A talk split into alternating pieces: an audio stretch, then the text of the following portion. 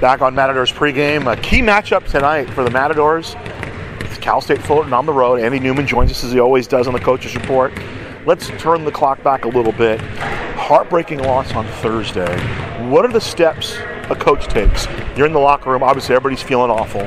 What's the next step for Coach Andy Newman after a game like Thursday night? Well, as you know, Thursday night didn't come with a whole lot of sleep for Andy Newman. Uh, uh, you know, just film, right back to work. I mean, you know, my my mode is, you know, disappointing loss, boy, heartbreaking. Just feel as low as you can as a coach, and then you, you got to figure out how you're going to respond. So, coaches respond in different ways. I just work, so it's all I know, um, what I was taught, and so uh, shoot, I packed up my computer, went home, and watched the film until about six in the morning. Um, not just on our game, but then on Fullerton, and, and just preparing our guys for uh, for the battle that's in store for them tonight. A theme all weekend. I mean, since Friday, I guess. Practice yesterday, communication. Um, did you feel that communication was kind of underwhelming on Thursday, or that's just a general theme that you believe in, that you push all year? Yeah, I felt it was a little underwhelming. You know, like like this team. You know, we we've seen it. We've seen the stats. We've seen what we what we do. We win when we defend and we keep guys field goal percentages somewhere around 40% in the second half. And you know, Long Beach shot over 50% against us in the second half. UC Davis shot 50% against us in the second half, and so we know that's what it is. And so uh, it's easier to defend in the first half when the bench is in front of you, I'm in front of it. Like there's so much energy coming from that. Guys are really giving. But then in the second half, the, the ends change, and they're out. They're it's just five guys, and it can feel like you're on an island sometimes. And that's when they need to rely on each other. The talk needs to be better. Um, and I just really watching the film, I didn't see anybody um, in that second half just kind of like turn to a teammate and say, hey, let's get a stop. Hey, let's guard.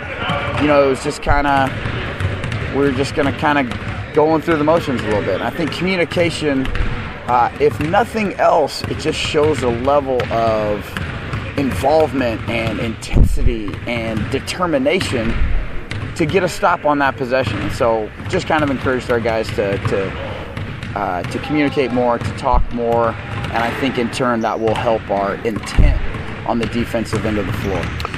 On the positive side, your two leader guys, De'Sean and Dionte, have been phenomenal last month. I They both are averaging over 20 a game. And I know the big disappointment on Thursday was threefold in that you got 20 from De'Sean, 20 from Dionte. You held Pepper to five, you didn't get the game. But on the positive side, those two guys have been so good for you all year, and it seems like they're locked in at the right time, Coach. Yeah, they really are, and they're playing good. You know, Dionte went through a little lull there about three weeks ago, and, and kind of came in and came out of it, and I think Gianni's experiencing that lull right now. I think he's going to expect him to come out of that here in the next couple of days and we'll be all firing right where we need to be when we come into March, um, when we need to be playing our best basketball. So I really think our best basketball is ahead of us. Um, I'm looking forward to De'Sean and Dionte carrying, uh, continuing to carry the load offensively. And then I think Gianni's going to come along, Keonte's going to come along. It's good to see him not foul out of the game. Um, and I feel like we can keep, get that momentum just kind of honed in right until uh, as we go into in February, beginning of March. I think that's when you want to be playing your best. Last thing for me, coach, you know what it's going to be. Here you are, Titan Gym. It's where it all started.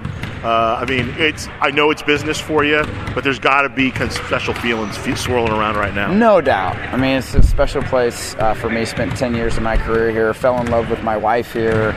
Um, we had Luke here. Luke's first basketball game. I can still see him up there in Section D with Kelly uh, when he was, I don't know, two weeks old. Um, so a lot of special feelings here. Um, obviously, those will all go away once that ball gets tipped up, and we'll just be focused in on on playing good basketball. But uh, this is a yeah, no, just a cool place and a lot of memories for the Newman family here for sure. You walked to shoot around. I did, yeah, yeah. Walked to shoot around. Uh, my high school coach is here, so we, we walked through campus and um, yeah, just uh, a lot of good memories here for sure. All right, coach. Thanks. Good luck. Thank you. Andy Newman, right back after this.